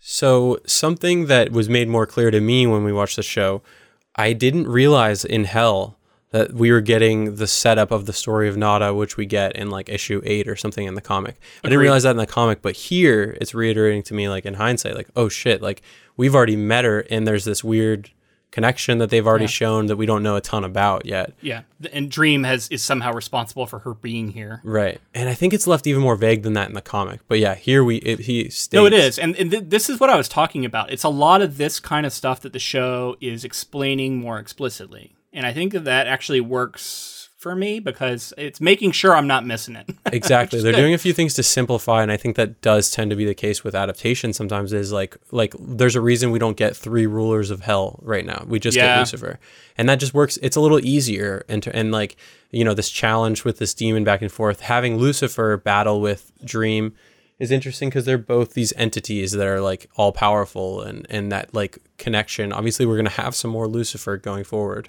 Yeah, um, let's talk about that. So this all plays out very similarly. We get the demon summoned, um, and then they end up having this game. And I thought for a minute, you know, it's like, we're going to do battle. And I was like, oh, are they going to actually do some sort of physical battle? But once again, they're just setting it up, and it's just sort of a misdirect, and they play the game. But it's visualized in a way that is cool. The things that they are affects the actual body of the person playing the game, it seems like. You know, we see them collapse with wounds, which is cool. But uh, Lucifer takes the position of the demon. Rather than the demon, it's Lucifer who fights against Dream. I think this works to give Gwendolyn Christie a little more to do, a little more of a meatier role to sink her teeth in. Um, I think she's good as Lucifer. I like her as Lucifer, by the way, a lot. I think she, you know, I think she can pull it off. And I'm confident that we're getting more of her before the series is over. I hope so. Um, and the only thing I was leading up to is my my one caveat is that seeing Lucifer lose to Dream in this game, to me, is a little bit risky because it does take away a little bit of the power of Lucifer that you've you've established. Now that can be that can be regained, but I think now you've you've set up Lucifer as someone that Dream has already bested. And he does kind of best Lucifer at the end, regardless, in the comic and here, just by saying, you know, the like, what is the, Lucifer says you're not allowed to leave, and then Dream outsmarts Lucifer and says, "I am," because what is uh, hell without the damned being able to dream of heaven? Something like that. Exactly. Yeah. So I think that, like, do I agree with you? Yes, because I do think that this is a, a heavier loss that that Lucifer takes, rather than the sort of statement and like you're yeah. not actually. He just beats me. some demon. Right. Basically. And then and then he says, like, I'm, you know, I'm leaving. Yeah. And then she's like, no, you're not. And he's like, actually, I am. So yeah. that's not, it's more of a verbal back and forth, but technically so yeah, was. Yeah, and it seemed like Lucifer was kind of okay with it. Ultimately, like, yeah, sure, I'll let you go, you know. The threat is still there, like, you know, I'll kill you one day. Or this this threat might even be a little more on the nose than the one that we get in the comic. Yeah. I think this, it wasn't as clear to me that Lucifer was like, I'm going to fucking kill you. Yeah, because I thought they did a really good job setting up Lucifer to be, you know, more powerful than him. He tells a lot of the stories behind him, as he was previously uh, one of the most beautiful angels in all of heaven. And all this stuff is really cool. It's good background, and it builds up Lucifer. But then seeing Lucifer bested, I don't know, in front of the entire, like, collection of demons, they just all saw Lucifer lose. I don't know. It just felt a little weird to me. It was like... I can see it, yeah. Yeah. I, I do think that it's different. Like, there may be some combat battling going on in the future that might be different, but Lu- I thought that we had established sort of that Lucifer was less powerful than than these endless, as far as we know. Yeah, that's true. And in the comics, I think they said something, maybe that's them trying to help with the problem that they've created, because they're trying to say, no, no, no, no, he's actually even older and maybe more powerful, and only only the creator is more powerful than Lucifer, which is interesting because I don't remember the creator ever being mentioned in the comic at all. So, yeah, neither do I, actually, now that you, now that you mention it. Yeah. Uh, yeah, I overall really like this, this Hell episode, though. I think they pulled it off. Yeah, it was cool. And like I said, Hell is a hard thing to pull off, and it looks good. So we see John with this Good Samaritan and their interactions. I thought this was great, man. I thought it was awesome. He's very threatening and like scary. He's he keeps doling out like, I was in prison for murder, and all these things are slowly given to this Good Samaritan, and you know, she's freaking out. She goes in this gas station and tries to get help, and then again we get this sort of like exploding person trying to shoot John. It, it all worked really well for me, and I was surprised at the end that he didn't kill her. Yeah, so I, I had that, you know, that's, I think, the most interesting change uh, here at the end of this episode is he goes in, uh, Dream has collapsed, he gets back his amulet, comes back out to the car, he walks up to her the same spot he does in the comic to shoot her, and I can, I, they know that all the comic book readers are waiting for her to die. And so I think this was directly playing with that expectation here. This was, this was, we're going to give you what you think you're going to get, and then we're going to change it. And he gives her the amulet instead, and he says, nothing, nothing can harm you. I think importantly here, she hasn't lied to him. She doesn't, like, she is a very truthful person. She says she thinks lying's the worst thing you can do. And this seems very, very important to John Burgess, at least in the in the show. There's a couple things, though. She It makes it seem like she does lie to her kids. She doesn't answer that question, I yeah. don't think. And then she kind of lies when she goes in the, in the... When she goes in the store, she's trying to, like... She doesn't you know, actually need gas. Right. So there was some lying, but I don't know. Nothing real big, and maybe nothing he really realizes. Anyway, it seems like he actually likes her. He gives her this amulet, and... you know, walks away and she lives. Um, I, I thought it was kind of a cool change, and what it does is humanize John Burgess a little bit more going into next episode. I think they realized that they didn't need the double back-to-back ruthlessness moments, right? Like, they're like, we can give him this moment because next episode, we know well, how ruthless he's going to be. It's really interesting to have this version where he's kind of this complex, almost abused and neglected person who has been twisted by his mother's lack of love and lies, and the the the amulet itself twisted him, and he should have ever had. That all plays better to me when we see him show mercy than it would have if we if we had seen him murder her. Yeah. So I think this I version of John Burgess that they're using here, because he is slightly different. He is I think, different. Yeah. I think it works. I think it works really well um, for what they want out of this following episode. Right. So this episode, episode five, is called twenty-four seven. Man, when I saw that title, I got so excited too. Yeah. I think we knew it was coming. You mentioned it last week. And I, I didn't like, know it was going to be the last episode we covered for the for this episode of the podcast, though. So I was really excited. Like, hey, we get to talk about this one, which was my favorite issue in the comics. Yeah, yeah. Oh, what's funny is my favorite issue in the comics, I think, were, were, is the next episode that we have yet to see. Oh, really? Uh, so, yeah. We'll, I, I we'll saw lead the, off with that. Nice. I saw, yeah, the next one. I, I saw the, the episode title. Uh, did you, at the, at the, I couldn't believe they did this. At the, at the, I didn't watch it. I got out just in time. But at the end of the first episode, they're like, on this season of The Sandman, and they did, they started this preview of the, I didn't watch it. I got out Backed of there. Backed out immediately. Got out of there. Why yep. do that? Why would I, you do that? I, hate I think that. It's because like, kind of what I was saying, I, I honestly think the opening, the pilot to this episode is a little bit of a tough pill to swallow for some people. And I think they wanted to show, they wanted to do everything they could to entice you to keep watching. Yeah. I think you're probably right. Uh, you know, focus groups probably said as much or something, you know, something. Yeah. Well, it's the same reason that they put a mini trailer in front of the trailer you're about to watch on YouTube, which I fucking hate. But I'm sure there is, there is, they've proven that if they include that, then people watch the trailer rather than backing out of the video more often, because that's the only reason they still do it. Yeah. Some weird like attention span thing that we have these days or something. Anyway, episode five is called twenty-four seven. John, now in possession of the ruby, takes refuge in a local diner. There, he uses the ruby's power to prevent the patrons and staff, and the world at large shown via the television, from being able to lie, eventually driving them to murder each other or commit suicide. Morpheus arrives and transports John to the realm of dreams, where John appears to use the ruby's power to defeat Morpheus. Crushing the ruby in his hand, John exults in his victory, before Morpheus reveals himself and tells him that by destroying the ruby, its power was released back into its true master, Morpheus. Taking pity on John, Morpheus returns him to the institution, seemingly in a state of long-term sleep. Elsewhere, Morpheus' sibling, Desire, plots against him. What an episode, man. I really liked this one. Um, I don't actually know that it was my favorite, though. I really liked episode three a ton with Constantine, which we've already talked about, but this episode was very, very good. Um, it is a great culmination. It's it's, it's uh, David Thewlis just, you know, doing his thing. Um, it's a bottle episode for the most part, which I'm a sucker for a good bottle episode. Um, we get a bunch of new characters we've never met before, and they each have their own little short story that plays out over the course of the episode. It's a very clever thing to do. It's a lot of similar stuff to what was going on in the comic, but it, it feels like they wanted to actually give each of them a little bit more of a fucked up arc, where like there's sort of a moral behind this story too, about like too much honesty or or something, right? Although then Sandman comes in at the end and basically says you took away their dreams, and when you take away their dreams, this is what happens, which was a cool kind of reframing of what we had just seen. Um, yeah, I really liked it. It was it was it was a twist on what happened, but the heart of him being in this diner and basically torturing these people for his own amusement is still there, uh, still very fucked up. And if anything, they made me feel much worse for the people than I even did in the comic. Yeah. I couldn't help but think about what you said last week, where like, it's like having a monster in comics, like sit in the corner and all this stuff. And we didn't get that monster here. We got David Thewlis, like the sort of unassuming villain type that, that you're, you know, we've talked about so far. Everybody just kind of forgets about him for a long time. Which makes sense because he's not like a goblin looking creature, like yeah. the comic character. Yeah. Uh, Yeah, I, I thought it was awesome. You know, like you said, cool bottle episode. I think they did good to flesh out the characters. I think they had interesting sort of, there's this guy who wants a job and then the C E O's there and all this other stuff. But he also like leans into some of the things in Dreams, the more animalistic nature of humans and stuff, whether it's violence or sex or just like telling lies and truths and things like that.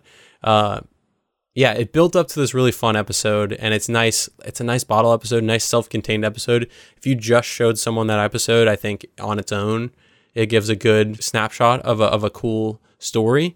But it also is like, in the same way that the comic issue is, it's almost a standalone sort of story. It doesn't really, there's not a ton of crossover with anything else that's going on, which I kind of appreciate. I like, I like that in storytelling, instead of going with what's expected, doing something like this and fleshing out the world in that way. I did feel like this in the in the comic really fleshed out the world in ways, and the first issue is not from the perspective of Dream, and I think the these sort of stories from the comic and, and here as well, because they're adapting it so faithfully, show that like that's not not Sandman doesn't have to be in every episode, and I think that it can still be a solid storytelling and really cool vehicle for different kinds of stories that you can tell. Yeah, I mean, he shows up at the end, but you're right. For the most part, he's gone. Um, so I, I one, I, I really liked what they did with a lot of these, uh, a lot of these little stories. I like the uh, our our main sort of character for this episode is honestly the waitress, uh, Bet Betty. I don't remember how to say it. Yeah, name. Bet Bet maybe. Um, anyway, she's a writer. She, you know, she's right out of the comic in some ways. Yet she's got these interpersonal relationships. She's set up somebody who's in there. Um, she tells lies in some ways, but they're like lies of kindness, and he sort of exposes that, but she's also seemingly sort of afraid. Um, and he, it's like, at first there's like, he's like giving them the strength to like say their truth, but then it goes beyond that. And, and it becomes like this cautionary tale about like too much truth or too much stripped. If you strip away all consideration about other people and you only care about yourself and you and you sort of pursue things selfishly, like the id, right? If the id becomes everything, then of course that turns really bad. There's a lot of sex, a lot of violence. And um, it to me, it's like almost like classic storytelling. It's, it's you know, this is this is a, a thing that you see time and again, and it's done really well here. And it, it all plays out in this little diner. Very cool, honestly. Um, uh, I, I would I think there's only two minor criticisms I would have of this episode. Uh, one would be, I didn't need to see the glowing ruby as much as I did. Right. I, I knew that the they ruby did. was behind it, but man, did right. they want to keep showing that thing in his hand glowing just so you were sure. I will cop to the fact that I liked that they did the ruby thing, and then they did this thing in a lot of shots where clearly the glow of the ruby wasn't at play, but because the sort of power of the ruby was at play, there would be like red reflect highlights and reflections on people's shoulders yeah. and things in the scene that love like, that that is the really way well. to do it I, yeah. I, it was when they kept showing his hand they kept showing his hand gra- and he'd be like grasping it and like squeezing it, and I'm like, man, you know, I get it, man. I, I know he's using the ruby. Um, and then the other thing is, I didn't think that they did a great job of establishing that this was far reaching beyond the diner. Because, in, I mean, in the comics, it's like affecting the world. And at the end of the episode, we see Sandman walking in the street and there's like fire and stuff. And they're talking about like, are people going to be okay after this? So I'm like, I guess it did affect the world. But I wasn't seeing a lot of evidence in that other, outside of some like storm systems and then talking about the pandas and all of that. Like, I wasn't seeing a lot of evidence of people losing their minds and attacking each other, and there was all this death. Like, I wasn't seeing that in this version. So I wonder if they thought for some reason they needed to like back off of that a little bit, because it felt like they were trying to portray that that was going on, but also not really put it on screen. So I'm not sure what happened there, but I I, it, I was a little bit unclear about that. It was like, oh, I guess they are going with that, because I thought they were going to keep it a little more contained than they did. I think it was just the T V, and they didn't cut away for the sake of a bottle episode. But you could have had more in the news. That's the easy way to do it. They kept setting up the news. They could have had reports are coming in of, you know, planes crashing and people attacking each other. And like, you have news stories about it, and they didn't do any of that. All they had was like the storms and the pandas. And that, that was it. I don't remember much more going on with the news. It feels to me like it was there and they cut it out or something. Yeah. I, I feel like it was more clear to me. Maybe there's more that I'm forgetting right now, but Yeah, I mean, I, I see what you're getting at. Especially if we, we knew going in that it was there was also going to be stuff going on in the outside world. So maybe for people who didn't, it would be it would be tougher to pick up on. Some of the darkest stuff from the comic makes it in by the end. Um, now in the comic, there's a lot. It feels like it, he plays with them a lot more. Like they are, they become his toys, and he plays with them for twenty-four hours. And we see a lot of different shit that he puts them through. Here, it's like basically one major thing shifts into one other major thing, and then it's over. They kill themselves or die. Um, but we do see that that the the hammer, the nail through the hand. We see some limbs getting chopped off, people getting stabbed and stuff. So like some of that's in there, and the the the stabbing of the own eyes happens. Um, Hecate shows up. Yeah, the Hecate thing. Was that in the comics? I didn't remember. I think it might be. The whole thing where like they won't tell him his future, that actually I think is in the comics. Yeah, I think you're right. Because they show up at times at different moments in the story, and like we'll talk to characters. Like it happens yeah. a little in a later issue. So I think he, I think they actually might show up here and say something to this effect. Yeah, and then we got to talk about Morpheus and John's battle. Yeah. Um, which was not so for me. It was not as crazy as it was in the comic. Yeah. Which it was something that I really liked. They're like sort of like jumping through dreams, and and it it was a lot. And here, I think they, you know, budgetary reasons and just for the sake of what the story they're telling, it was a little smaller scale. I do like that Dream really fucked with him with this nightmare. Yeah. And his, yes. like, mom, and then he sees that his mom's shaking a baby in a cradle, which is pretty pretty brutal. Like, he, he was having, like, a bad nightmare, and then he realizes it's a dream, which is similar to what goes on in the in the, in the uh, comic, but, you know. I thought actually more effective here. Yeah. Um, it was cool, and then ultimately we get the giant...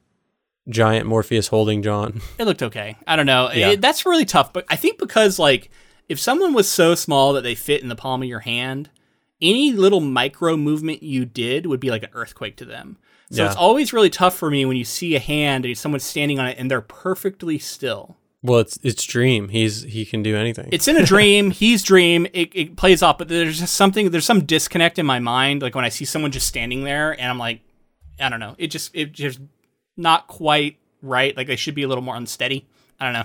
And then he ends up taking him to the institution, and yeah. You know. So he puts him back in the institution. Now in the comics, it's Arkham Asylum. Um, right. And this this actually opens up another topic I wanted to talk about a little bit: the comic influence and the the Arkham and the D C and the different characters being referenced. I was telling my wife about how like we see Batman, we see like yeah. the Justice League referenced and all this stuff, and um, she was like kind of glad that that wasn't in the show, and I agreed because.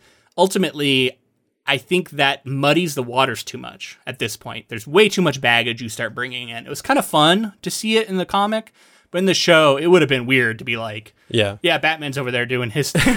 yeah, for what? Sure. Even if you showed like a bat symbol or yeah. like a shadow in the night, it would be a lot. And and there's a lot that like comes with that, like you said, baggage-wise. Gaiman, yeah. I read, Gaiman opted to remove the references to the D C universe as the overall Sandman series moved away from the initial ties with the D C universe. So it sounds like the comic later moves away comics, more as well. Yeah. And then he also wanted to avoid potential implications that the series would tie into other D C comic adaptations in the future. Yeah. I'm glad. Honestly, I'm glad. I want that. I wanted this to kind of be standalone. Like it was kind of fun, but ultimately, I want this to be more like a Watchmen and be its own thing.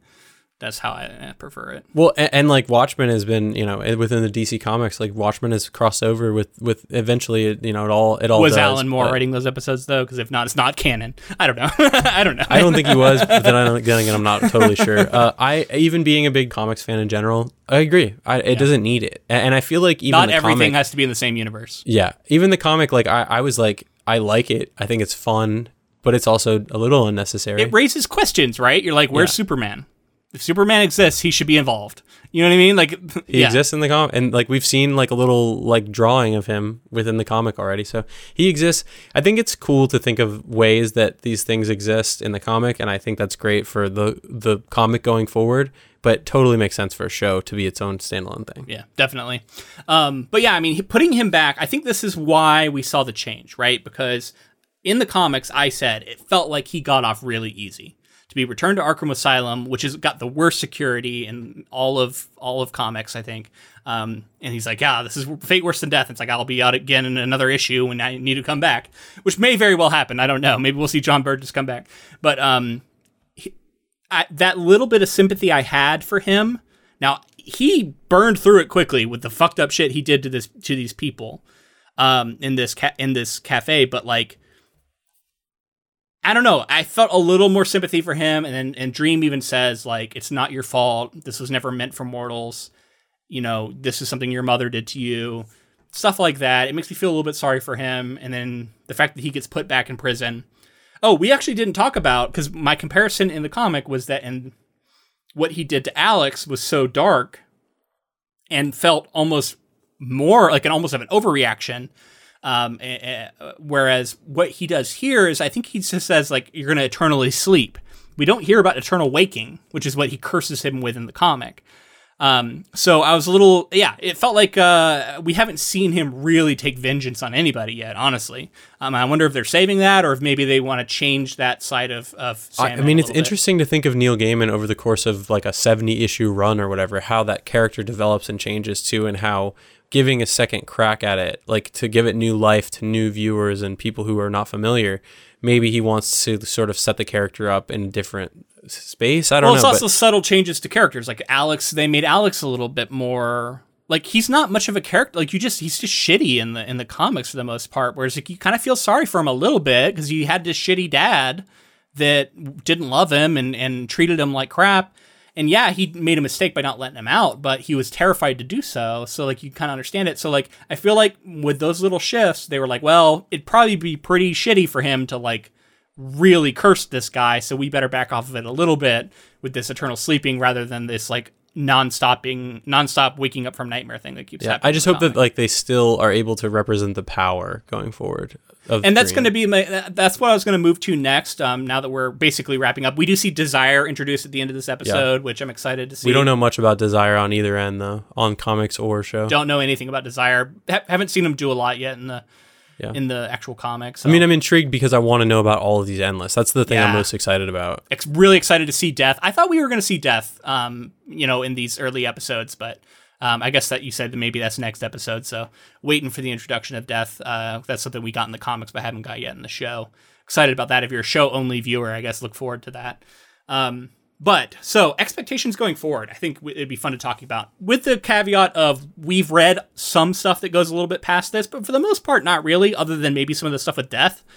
Like, what do you see? Maybe even both comics and show. Where is this going? What's going to be the next big bad? Now that John Burgess has been defeated, is it the Corinthian? Yeah, I think that it's pretty clear that it is. Um, really? Especially with the comic and, and then the show. I kind of don't think it is. I think no? the Corinthian is a little bit of a red herring bad guy. I think he's he is he is going to be... In the comic or in the movie? Or in, in the both, show? Honestly. Uh, you know, I could very well be wrong, but I feel like he is going to be a stepping stone bad guy to somebody else. And I think we're going to see one of the Endless... Maybe it's yeah. maybe it's Desire. Desire, probably. Um, yeah. Or maybe Lucifer comes back. I don't know. We're going to see one of the Endless or one of these other major players start to take a more central role as a central antagonist. Yeah. Well, I, I think that that is the end. I think that's long-term storytelling. These that we only have five more episodes, and and this yeah this section of the comics that we've gotten so far, we're only going to the end of Dollhouse or whatever this this sort of uh, run is called. How do you feel about the Corinthian? Because to me, to me, he is not as interesting as John Burgess as a bad guy. He's just a nightmare. Like he's he's just a he's just a he's just a bad force of energy. Like I don't I don't feel like he has enough juice to him as far not as like power, but like as, as storytelling wise to be compelling as a major foe. I feel like he's been kept on the sidelines. We don't know enough about him, especially in the comic. Like I have no idea what to expect really. But I do think that, like, in terms of a threat going forward, maybe not the big bad, but a threat going forward, he's clearly been set up for that in both both. He's going to be the the main focus of an issue of uh, um one of the issues, one of the episodes going forward for sure. For sure. Whether or not that's the final big arc of yeah. this run, I, don't I think know. It's clear that Desire is being set up as an antagonist. It's, too, yeah, though. Maybe Desire will be. Um, I like the idea of like a tricky like. You know, there's like a antagonistic relationship, yet they are, they're immortals, right? And this is something that immortal storytelling loves to play with is the idea of like, well, I know I can't kill you, but I can make your life hell, or I can do, you know what I mean? Like, so like they fuck with each other, even though there's like sort of a mutual understanding that like, yeah, I'm not going to kill you, but I can do this and that to you. And that maybe that'll be worse actually. I think Desire had something to do with the Nada stuff in the comics. Yes. Yeah. That, that was implied. Yeah. So I'm, I think that we'll get more, uh, that more of that in the show uh, coming up here soon, I assume. Yeah. And that's like, you know, a fate worse than death is having to deal with like a lover who's, yeah. Now, you know. That's what I keep coming back to, man. So in the comics, there's another character we haven't been introduced yet who it feels like they're maybe setting up as a potential love interest for Dream. I'm wondering, could we see that get shifted or rolled into uh, Joanna Constantine in some way? I would like that because I like that. that I like that performance. I want to see her come back, um, even though I know that some comic fans are probably screaming because the other character is so interesting and so great, and you can't, don't you dare do that. So I understand that. Like, they, I feel like they probably aren't going to do that ultimately, but um, I would kind of be okay with it just because I, I like that character so much. I'd like to see more of her. Me too. And you have to kind of adapt and bob and weave when you do this stuff, right? Like whatever's working, you kind of lean into, and things change, and adaptations are sometimes characters get combined for sure. Like I said before, I want to see some of the power. I want to see, I hope they saved a lot of their budget for the second half. I hope that we get some like large, I like the scope of this. I love the endless stuff. I want to see more of that. I want to see Salmon flex though, right? Like, uh, yeah, show the power because he's got his power back now too, right? Right. Finally, in both, both you know, mediums. So. Yeah. So that's a great segue for this next episode of the podcast. We will be finishing up both the comic run and the show. Yeah, honestly, I don't know how we're going to do it because there's going to be a lot to talk about. There will be a lot to talk about, but we got some of the uh, the setup out. We'll have to roll them into into like talk about two issues in one episode or something and do it all at once. I don't know. I don't know. I don't yeah. even know how to do it, but it's going to be a lot, man. We'll talk really fast. You think we talk fast now? We'll talk extra fast next week. Or it'll just be a fucking two and a half hour episode. Who knows? We'll see. Uh, I hope for the sake of the edit, it's not two and a half hours, yeah. but... My voice can't ha- they can't stand up that long, I don't think. We're f- we're wrapping up both next week. I'm really looking forward to getting back into the comic. I'm really looking forward to getting back into the show. Oh, hey, I just remembered. So uh, after we are done with Sandman, we are going to be doing a quarterly project that is chosen by our community. Last time we did Stand By Me. I think we did Emma... I want to say, as a, as a community decision. So this has been really cool. It's, it's brought us into projects that we weren't necessarily going to choose. The way that we do that, and I'll put up, make sure I'll put a link in the show notes, is there's going to be a Patreon post. As a non-patron, you can go there and vote by clicking like the heart, like basically are upvoting projects that you like. So read through the comments, find any project that you're like, yeah, I want to hear that. Vote for the ones you like, and it'll essentially upvote them. And then it'll become one of the finalists if it gets enough votes. If you would like to actually be able to suggest stuff that's not on the list, become a patron, which means you have to at least buy in for a little bit, get a bunch of bonus episodes, other cool stuff like that. But once you do that, then you'll be able to actually comment on the post, your own suggestion. Um, and then when the final uh, poll is released, which will be a top three or four, at that point, as a patron, you'll be able to vote on that final poll. Um, so that's a cool way to affect what we cover. If there's something in particular you'd like to hear us talk about, you know, book to film combination, uh, that's the best way to do it. So yeah, if you are liking our coverage and you want to hear some favorite project of yours, uh, check that out. Patreon.com slash ink to film. If you also wanted to help out the podcast in another way, you could write a rating or a review on any platform that you listen on, but iTunes, where we've yeah. amassed quite a few, so we'd love to get more over there. Apple Podcasts. Yeah, and, and it really helps to spread the word on the podcast, so, you know, help us to continue to grow. And make sure to connect with us on social media. We are at Ink to Film on Twitter, Instagram, Facebook, and on TikTok. We are on there as well now, so yeah, follow us. Uh, we do different things on all of those accounts, post different stuff. Um, interact with the community in different ways. Uh, it's a cool way to connect with us. And thank you to Jeremy Blake for the use of our intro and outro music. All right, we'll be back one more week to talk about Sandman and put a bow on it and ultimately make our decision for what is the better version, the comic, volume one that we will have read, or season one of the show. Uh, I don't know. Yeah, it's going to be tough. This is a good show. I was saying it's going to be a really tall order, but um, the show's good. The show's good, so it's got to stick the landing. We'll see if I continue to love the comics as much as I did. Um... But yeah, I'm excited, man. Looking forward to next week, and I hope you join us then. Until next time, keep adapting.